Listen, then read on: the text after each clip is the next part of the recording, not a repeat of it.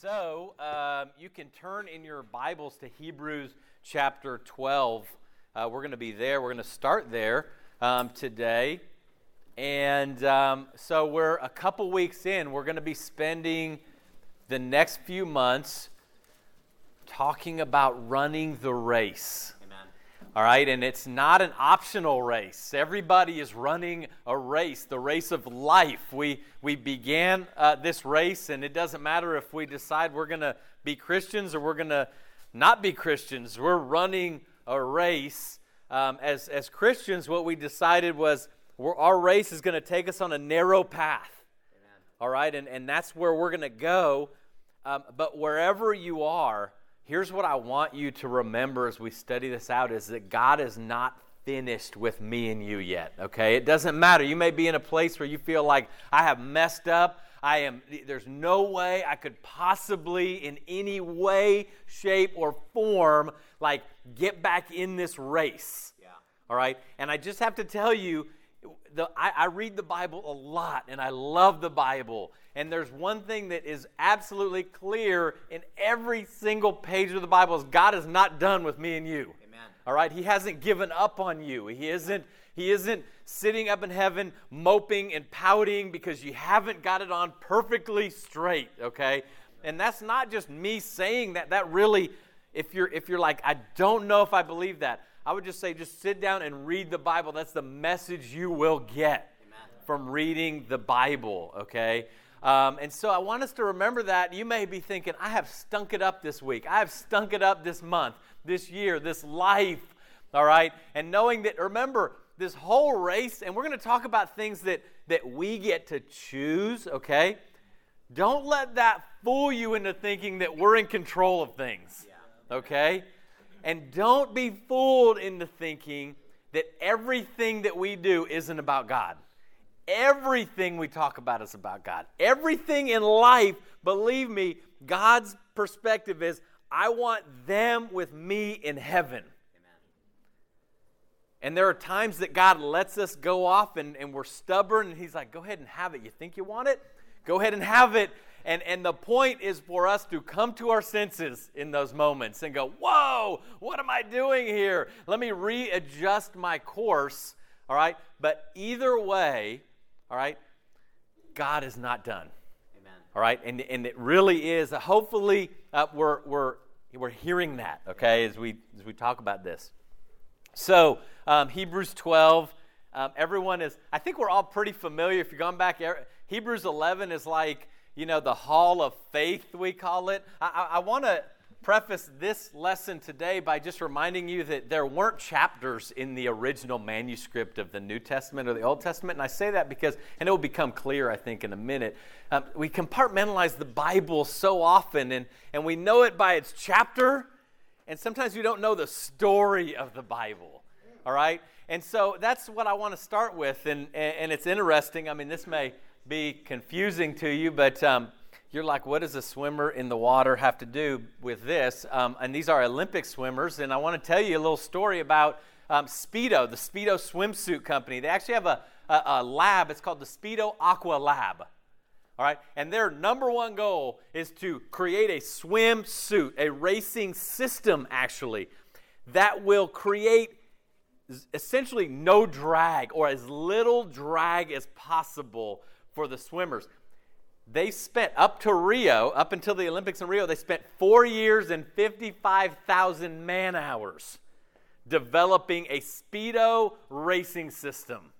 All right? And that racing system had to do with the cap, the goggles, the material, because after the 2012 Olympics, those, those suits that you saw them wear, like the full body suits, became illegal. All right, they couldn't wear them. They were big rubber suits that basically just made you swim really, really fast. And so Speedo had to go back and, and they had to figure out how could we get them to run this race, swim this race with essentially as little drag as possible. All right?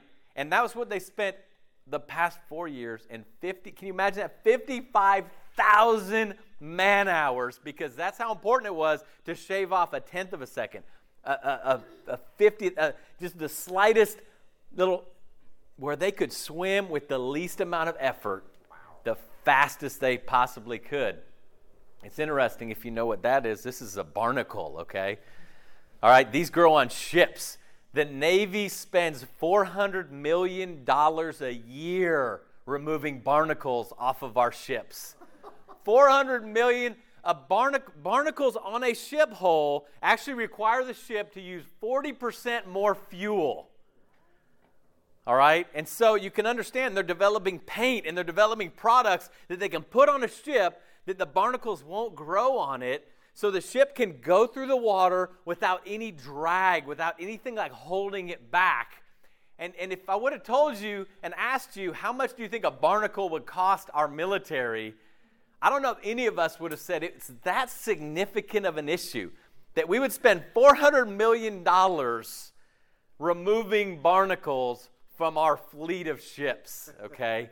what does this have to do with anything as far as running the race? Here in Hebrews 12 1, we pick up, it says, Therefore, since we're surrounded by such a great cloud of witnesses, let us throw off everything that hinders and the sin that so easily entangles, and let us run with perseverance the race marked out for us. Now, why that's important is because we just talked about Olympic swimming and how much a one company will invest in a swimsuit to be worn by somebody to win a gold medal which will ultimately perish. Or how much money we the amount of energy and effort that goes into removing barnacles. And here we have something really interesting is the writer of hebrews says listen this race that you're running there are going to be things throw off let's do this let's throw off everything that hinders us, okay? Now, here's what I want us to do I want us to dig like just a tad bit deeper than usual on this, okay? Because there's a traditional way. We re- we've read this in the past. The traditional way is we're running a race like you picture in your mind, okay, I'm on this race, whether I'm running it quickly or slowly or whatever, and we picture like a hindrance of some sort we think, okay, I've got to throw that off. And traditionally, what we say that hindrance is, is uh, are, are, things like, you know, unresolved conflict. Like if we, we know that that, hin- right, we think, man, there's unresolved conflict. That's going to slow me down. Or we think, you know what, what hinders me is binging on Netflix hinders. That's a little more superficial, but you may go, I've got to throw that off. And traditionally, we've been like, yeah, that's really great. You're, you're on the right track. And we've thought of different ways, and we're going, what, what's a, and a hindrance can be, you know, man, I'm, I'm, I'm staying up late to watch the game. That was a hindrance. I should have thrown that off and all these things. And, and th- that's a great effort. I mean, A plus for our effort on that, okay? Except what I want us to do is dig a little deeper because – it's not the context that that was written in. Yeah. Amen. Okay. We're close, though. It's not like we're going to reinvent the wheel here, okay? I mean, we are close, but it's really fascinating because this particular section of Scripture, Hebrews, from, from Hebrews 12 3, all the way back to Hebrews 10, verse 37, is one line of thought by the Hebrew writer. All right, he started at the end of Hebrews and he started a line of thinking and he actually quoted a book in the Old Testament. And that's what started it to get us here where we are, okay? And so what's important to remember is we want to keep in mind there actually was somebody writing this book one day. And it wasn't like he was mindlessly just, you know, putting words down that he had no idea what he was writing. Is that the Holy Spirit was was working through him. And, and, and as he wrote this, he, he referenced a section of the Old Testament. And I want us to turn back there, okay? I want us to look at where he started. Um, Habakkuk chapter 2, okay? So go on and find Habakkuk right there. And you're going, oh my gosh. I, you know, you don't let the person next to you see you struggle with this, right? Because we all have to look like we perfectly know how to handle this Bible, right? It is in there. It's on page 717.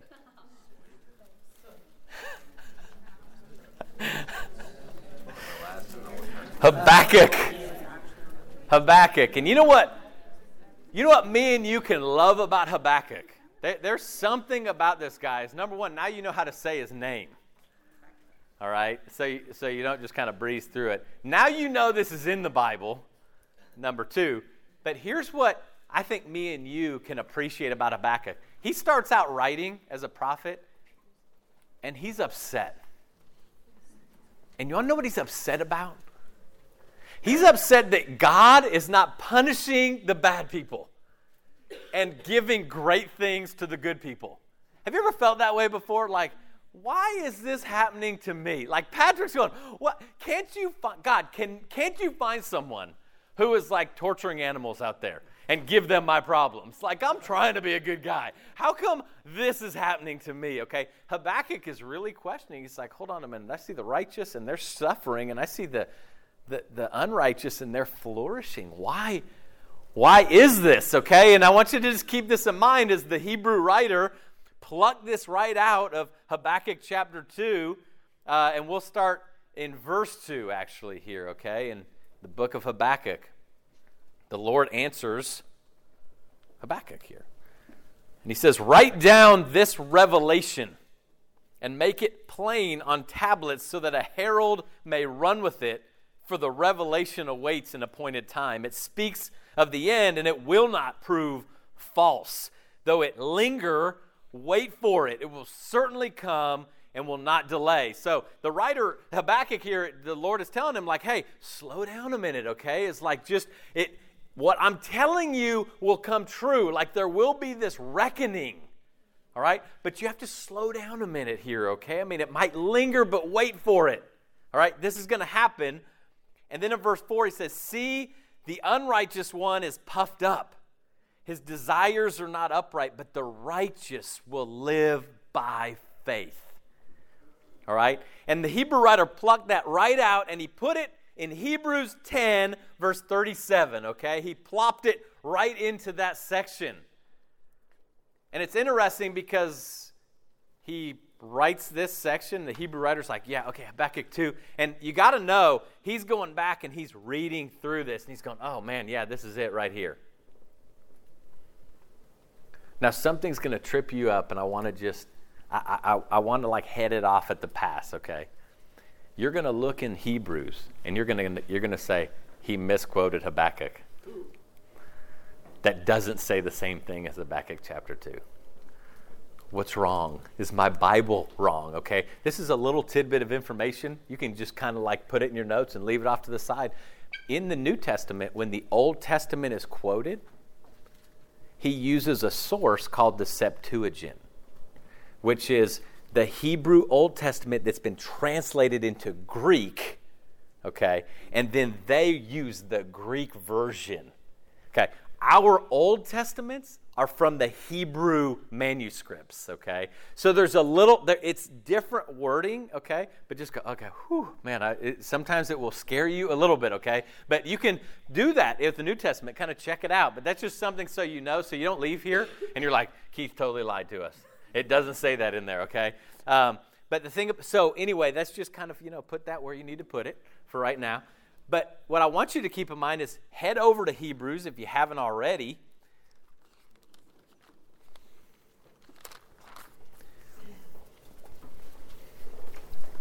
And so he's writing this, and in verse 39, he says, uh, But we aren't those who shrink back, but those who believe and are saved. And then he gets right into Hebrews chapter 11. And remember, there's no chapter number there. All right, it's not like the writer stopped and he's like, Let me take a break right now. Let me, get, let me go get a bite to eat, and I'll come back and write chapter 11 later. He's like, no, heck no, man. I mean, I'm like in it. Like I'm, I've got Habakkuk on the brain right here. I'm writing this. The righteous will live by faith. The unrighteous are puffed up. In fact, he uses the term in Habakkuk, it's a Hebrew idiom, not a Hebrew idiot, okay? It's a Hebrew idiom um, that the puffed up one is actually like something along the lines of he, he's a swollen man, like big headed, like is prideful, like the unrighteous one is a swollen man, all right? Um, and so, anyway, uh, back to this here in Hebrews 11, and he, and he, and he develops this entire all of chapter 11 into what it means to live by faith. So he's developing that Habakkuk 2 section, right? The righteous will live by faith. He develops it, he illustrates it, he shows us what that looks like, all the way through chapter 11. And then he hits 12, which again isn't a real chapter number. And he says, therefore, he's on a roll right now. He's like, hey, all of what I just said, since I just wrote what I wrote, since Habakkuk, since I just illustrated for you what it means the righteous to live by faith, and since we're surrounded by a great cloud of not witnesses, but martyrs, he actually says, since we are surrounded by people who've died for this, let's throw off everything. You want to know what the word is right here? You want to know what the word for hindrance is? Throw off everything that gets you swole up. That's the word, a swelling.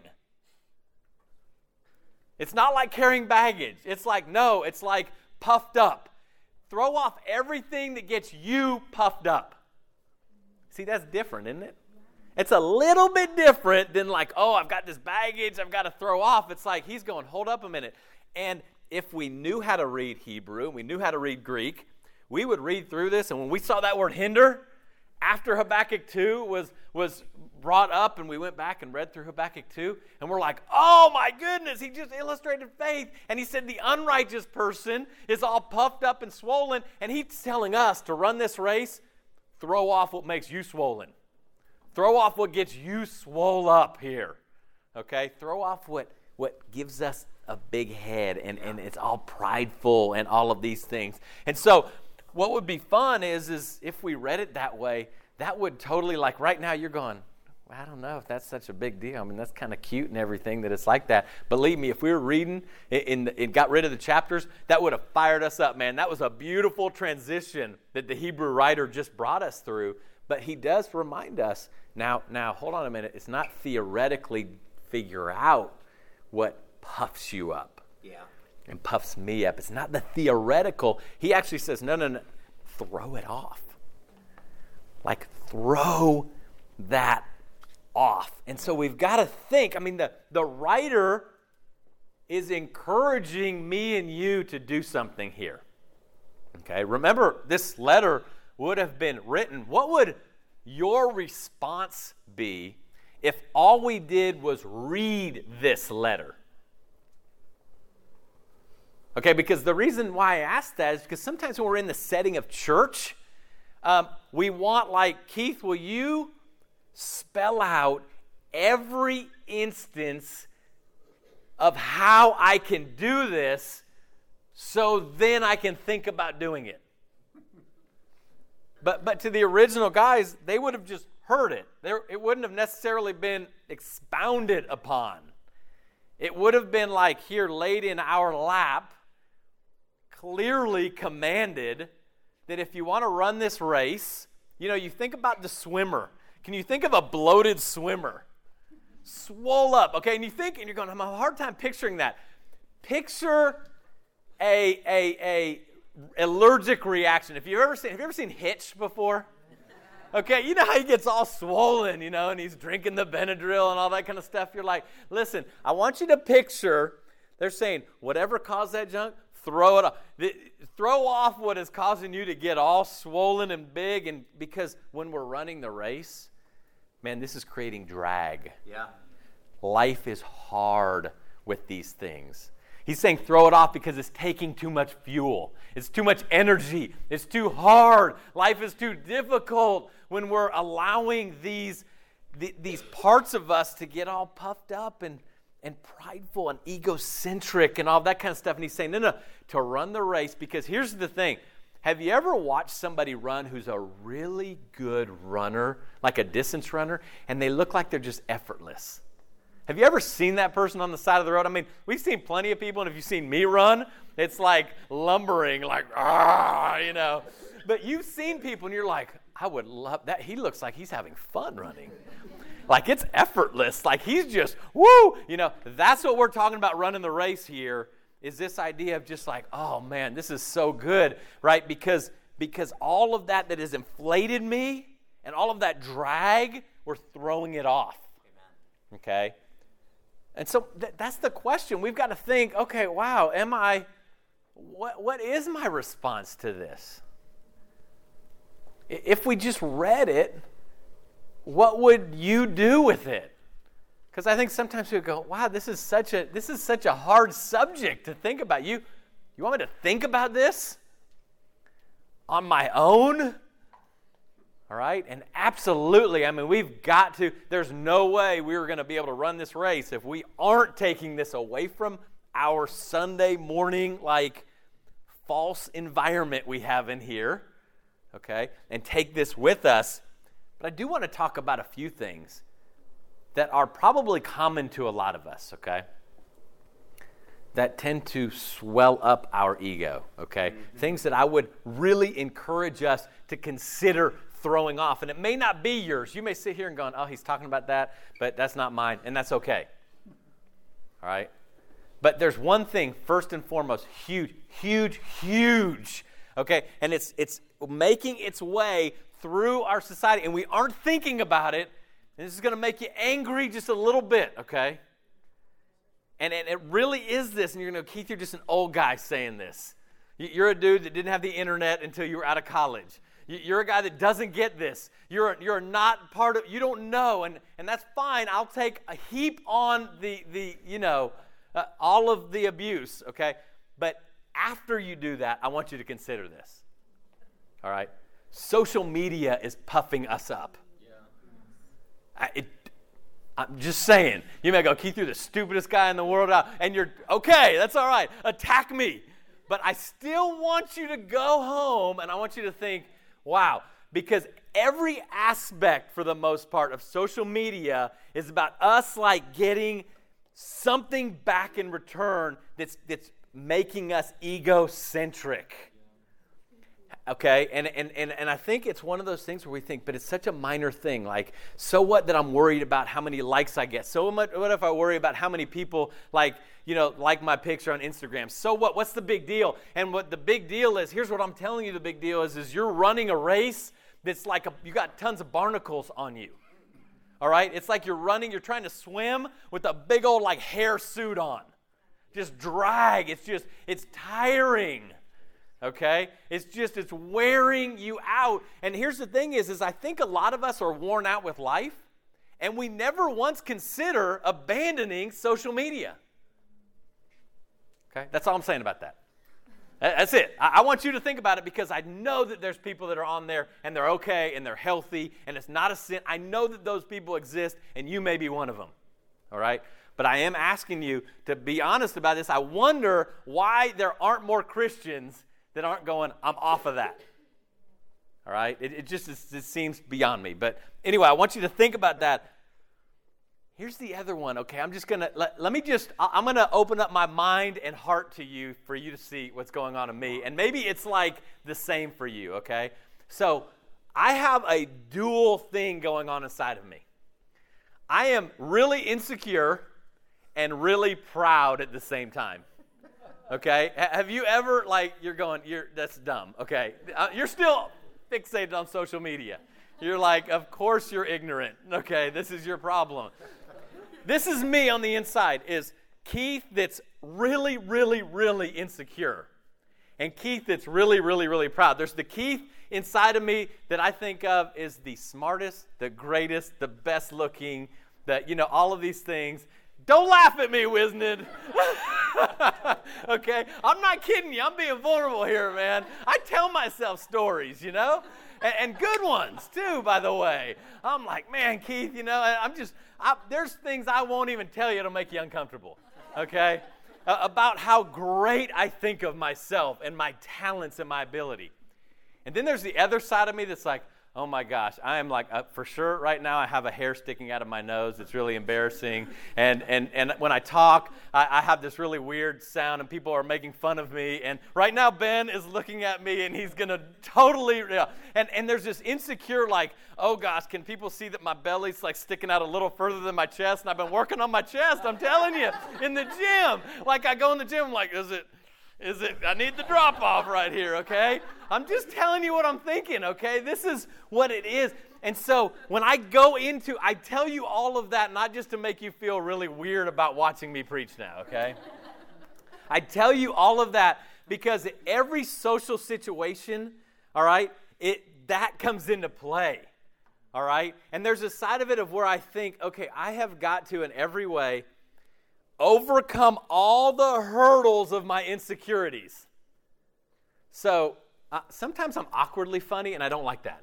I just want to be funnier than everyone else, okay? So I've got to like, I've got to kill it on every joke in, in social in the social realm of my life, okay? But at the same time, I feel like I have a reputation for knowing the Bible and handling the Bible well, so I better know every answer to the Bible, like every answer, all right?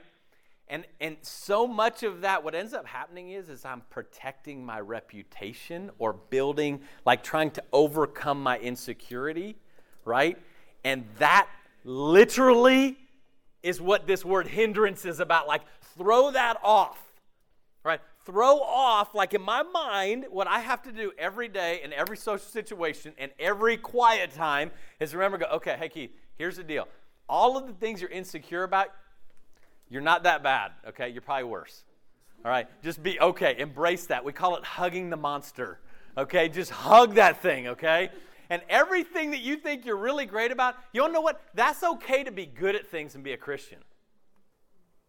All right? Sometimes I think hu- we think humility is more about being ignorant and apathetic or ignorant and like like what we love and we would say somebody's humble if they say they don't know all the time like oh i, I don't know the answer to that like, he's so humble. I say, no, dude, you probably are ignorant. Okay? I mean, you, you can know something. That doesn't mean you're prideful. All right? It's okay to have a strength. It's okay. Humility is having a right view of ourselves in comparison to God. Like a right view of going, man, God, I'm, I'm, I feel like I do handle the Bible pretty well. But you know what? When I'm about like taking care of just my reputation and not throwing that off, you don't know what I have a hard time doing? Saying, you know, I don't know. Yeah. I don't know the answer to some things, and it's okay. But but when I'm when I'm hindered, when I'm like when that when I'm all swollen up, I'm like, no, I am gonna go for it, and everybody's got it. And it is so hard to live life that way. Where, where it's just like this pride and insecurity, and I'm overcoming the insecurity, and I'm trying to, to, to hold up what I'm proud of. All right? Do you know how tiring that is? Yeah. I get tired doing that. And I get very faithless doing that. And you know what makes me feel really good? Is when I do throw it off, you know what happens to my life is I feel so much happier. Amen. I feel so much like I can just, whoo, man, it's, it's okay. It's going to be all right. It's okay to not know. It's okay to know if you do. It's okay to not be the number one guy. It's okay to not be, you know, whatever. It's just okay being me. And that feels so, I feel at that point like I'm just light. Like I can just go through, I'm running the race and things can come and I'm like, whew, this is nice this way, okay? And I want you to think about what's that thing for you that it's like you may wake up every morning and you are like, people, I cannot handle it if people don't think I look good, look a certain way, smell a certain way, you know, whatever it is. And, and we've got it now. The smelling part, put deodorant on, okay? It's okay. Don't throw that off. Throw that on, okay? I'm just saying. But it's that idea of, of what is that for you? I mean, for me, it's that. It, it, for you, it may be position, like just a professional position that puffs you up. And you go, man, because I have this professional position at my work or at my school or whatever, that's what makes me feel awesome. And that makes what makes me feel like I'm something. And all of my time and energy and effort has to go into keeping that going. All right? Throw that off. Amen. Okay? That doesn't mean quit your job, but that means get a right view of your job. You're like, hey, Keith, we all quit our jobs, bro. That's great. All right? But but here's the thing. This is here here's why this is so hard because this stuff inside of us, okay? This this egocentrism we are we are built to protect that. Yeah. Like we will fight against that part of us dying. We will get angry when that part of us gets, gets like the light shown on it. We will get unnecessarily emotional and angry. All right? And know at that point we're doing the right thing. When I'm just like, whoa, that really ticks me off. Why are you talking about that? Um, or maybe we don't talk about it at all. You just know, like you've already got something in your head that's making you angry. And, and it could be, I mean, here's the thing is, is, is nothing's hard. You know what, man, for our middle school kids, this is so hard. This really, really is hard. This is where hopefully we remember you know, it, this is such a good illustration because I don't think any of us think we should just come down hard on the middle school kids. And if they don't get this like immediately, because we all know what it's like to be in middle school. All right? And here's the comforting thing God knows what it's like to be us. All right? And so if you're feeling the pressure of like, gosh, God hates me until I get this, you're like, chill out a second. Okay? But let's work on this. Okay? It is hard for middle schoolers. It's hard for, for middle agers. Yes. Okay? This is hard stuff right here. And, and we want to protect it, okay? This goes into even relationship. I, so often we think, man, okay, if I could find somebody to date, man, uh, goodness gracious. And then, and then when we get married, that's what will fulfill me. And I, it just won't. Marriage is fantastic. It's not meant for that. There isn't someone out there to take the place of Jesus. There isn't someone, and, and there, it just won't happen. You won't. It does. Listen, the, the TV shows and the movies, the Nicholas Sparks movies, don't exist in real life. Okay? They really don't. It doesn't matter how many Oprah interviews you watch, okay? And, it's that idea, if, if that's you, you may be thinking, okay, but if I just find that person, and here's what I'm saying is throw that off right? Throw that off because the person who will be right for you will remind you that they can't be the one for you. Amen. They'll remind you that, no, no, I can't be that for you.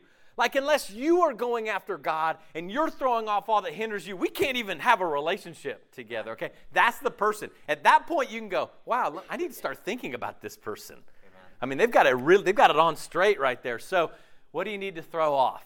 I don't know what's hindering you. Maybe it is that. Maybe it is position. Maybe it is protecting your reputation. Maybe it's just like, you know, remember in Habakkuk 2, he said the puffed up ones, their desires were unrighteous. Okay? And so uh, Ian talked about this last week, and I really encourage you, if you didn't hear the sermon last week, go back and listen to it. It's phenomenal. And one of the things that Ian said was, you know, Ian isn't an engineer who's just trying to be a Christian during his life, you know, and just trying to do Christian things. Ian is a disciple who happens to work as an engineer. Amen. Right? And sometimes we think our desires are I want to do all of these things in my life and I'll try to be a Christian. Instead of realizing that if you are a disciple, you are leading the ministry wherever you are. Yeah. At your office, in your dorm, in your classroom. Like God is saying, You're my man, you're my girl in that ministry. You're leading that ministry. Now minister the way I would minister. But if our desires are, and we see school as, but this is going to get me a great job, and then I can go on and conquer the world one day and make all of this money and all those kind of things, that's the puffed up ones. All right? There was a story of a, a, a college professor, and he had this student in his class, and the student was head and shoulders smarter than any other student he had ever taught. And he asked the student, he said, When you graduate, what are you going to do? And the student said, You know, I'm kind of thinking about that. And the teacher said, Here's what I want you to do I want you to go to law school, I want you to go get a high powered job, and, I, and, I, and this was at a Christian university, and I want you to change the world from your high powered position. And the kid said, Actually, what I'm considering doing is going to, um, I forget, Costa Rica or something, and picking vegetables and fruit, actually, like with people, like going down there and working a manual job, like just doing that. And he's like, what a waste that is. And he said, no, no, no. I can't live that life. I, can, I can't have positional authority. I can't have position and make a difference in the world. I need to uh, throw that off and go and pick vegetables with people, and that's how the world's going to change. All right, that's throwing off what hinders. All right, and I think sometimes as Christians, we feel like, man, if you can become president of the United States, then you'll make a difference. And we're like, no, when we start washing feet, then we'll make a difference. Okay, you see the difference? One is a, this desire of, and another one is, is like, no, you want to know what? Let me throw off what, let me become a servant. Amen. All right, because sometimes what hinders us are those desires that are making something out of us yeah. instead of out of God, right? Um, and then the other thing, what we have to throw off is let's throw off the imaginary audience. How about that? Do you have that in your life? Do you have the imaginary audience that's always watching what you do? And, and, and always like probably like fairly positive about what we're doing, but we're performing for the imaginary audience, okay? For the middle, middle school students, they think that actually exists. Like everybody is watching what I'm doing, okay? And, and the truth is, there are a couple of creepy people that are watching you, okay? Take notice and stay away from them, all right? But for the most part, everybody is not worried about what everyone else is doing, okay? Let's do that. How about we throw off the imaginary audience and just live, okay? How, how, about we do that, you know? And so let's, let, let's, let's think about these things. We can put something on. Here's a few things I just want you to think about. We're talking about throwing things off, but how can we put some things on, right? And this is the thing is, is I love in Matthew 6 when Jesus tells the story of the birds, you know, and he tells, he says, y'all don't worry about anything. I'm like, seriously, man? I mean, the gall of Jesus. Like, don't worry. And then he says, but look at the birds. God gives them everything they need. They don't worry about anything. And God takes care of them. And that's what we need to put on. Is we've got to get back and reconnected to God provides everything we need. Everything. Like I'm talking about how you breathe. I'm talking about the air we breathe. I'm talking about just where we live. I'm talking about tra- everything. Getting our minds wrapped around this idea of God is providing everything. Don't worry. L- look around, but we've got to put that on. Yeah. Where we're going, God, you are providing, you provided my foot to put down on this ground. You, you invented concrete that I could put my foot on, and you made concrete so I didn't sink through it after it was dried up. And that's really great. And we don't even think god thank you for gravity. God, i'm so thankful that, that, the, that at some point the water stopped coming up the beach line and god was like stop right there okay? Because then we don't have to worry okay outside of a hurricane oh, that water coming up further okay? But just glance around and go wow god thank you for making things so you, you give us clothes to cover us. You give us we've got to get back to that all right? If you, if you want to get reconnected matthew 6 is really that's the place to go okay let's get just crazy about striving for acceptance from God over people. Amen. Like really saying that to ourselves, like, okay, what's going to make God happy right now? What will make God, what will just put a smile on God's face right now? Like, how could I, you know, answer this question? How could I make this decision? How could I live my life that God would be like, wow, that's so awesome what they're doing down there? And believe me, it's not like, let me go and change the economic status of a third world country okay? It's the idea of how can I love? You want to know what God tells us? Love people. Amen. Like communicate that. Believe in your brothers and sisters. Inspire one another. All right? He says that's how the world will know that you're my disciples for your love for one another, but but it has to be expressed. And can you imagine? I mean, God, who Jesus prayed for this, going, I love that. Look at them down there loving people. And don't put a caveat on that. Don't be like, yeah, well, loving people means telling them the truth and being really serious about it. I'm like, I get all that. All right? But I'm like, please, okay? It just can't be about serious talks. It really has got to be like, I love you and you love me, Barney style right there, okay? I mean, it's got to be that way. Like, really, I want to please God more than I want to please any human being on this planet. Okay, and really strive for that. Galatians 1, Paul actually says this in verse 10. He says, If I was trying to please men, I couldn't please God. And then let's be, here's the thing for me, is remembering to be a lifelong learner. Like every person I come in contact with knows something I don't know. Bill Nye, the science guy, said that. So it's got to be way righter than what I would say. How you like that for grammar? You just learned a new way to say right. Everyone we meet, and you want to know what is so interesting is if I interact with everybody from a standpoint of I have to know more than you, I can't learn from you. Yeah. And you want to know what's funny is, is Jesus could have called his followers all kinds of different things, but he called them disciples, students. Right? The implication is that we are learners. So the question is, what have you learned so far today? What have you learned just in the fellowship? What have you learned from people? Or has it been like this competitive thing of trying to make ourselves look a certain way, be a certain way, and, and like totally just like have this big old like swollenness, right? Instead of throwing off the hindrances, can you, how can you learn from the person sitting right next to you? What have you learned from your landlord? What have you learned from your teacher? What have you learned from your brother, sister, father, mother? What lifelong learners puts us in a place where I've got to deflate a little bit. Amen. I got to throw off what hinders me and go, you know what? I can learn from everyone. Uh, sixth graders, seventh graders, eighth graders. Thir- you ever learn from a little child? I mean, Jesus made that clear, right? He's like, hey, y'all can learn here. Let's do that, okay? I think John the Baptist, man, he got this. You want to talk about a guy that could run the race unhindered? Amen. Is John the Baptist. I mean, John the Baptist got this, okay? And one of my favorite things he said that we're going to close out with is John 3, verse 30. He's, he tells this story about a bridegroom and, and, and the best man. He said, Nothing makes me happier than to hear the bridegroom's voice. That's an unhindered man right there. That is an un, that, that's, that's a guy going, I'm not happy with my voice. I'm not happy with other people's voice. When I hear the when I hear that guy, I, that's what makes me happy. Amen.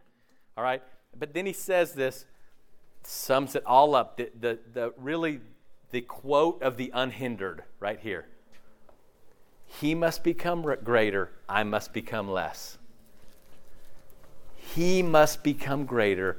I must become less. Because we're surrounded by a great cloud of witnesses, let's throw off everything that hinders, that gets us all swole up. All right? Let's go after that, but help one another do it as well. Let's close it out, but let's pray before we do that.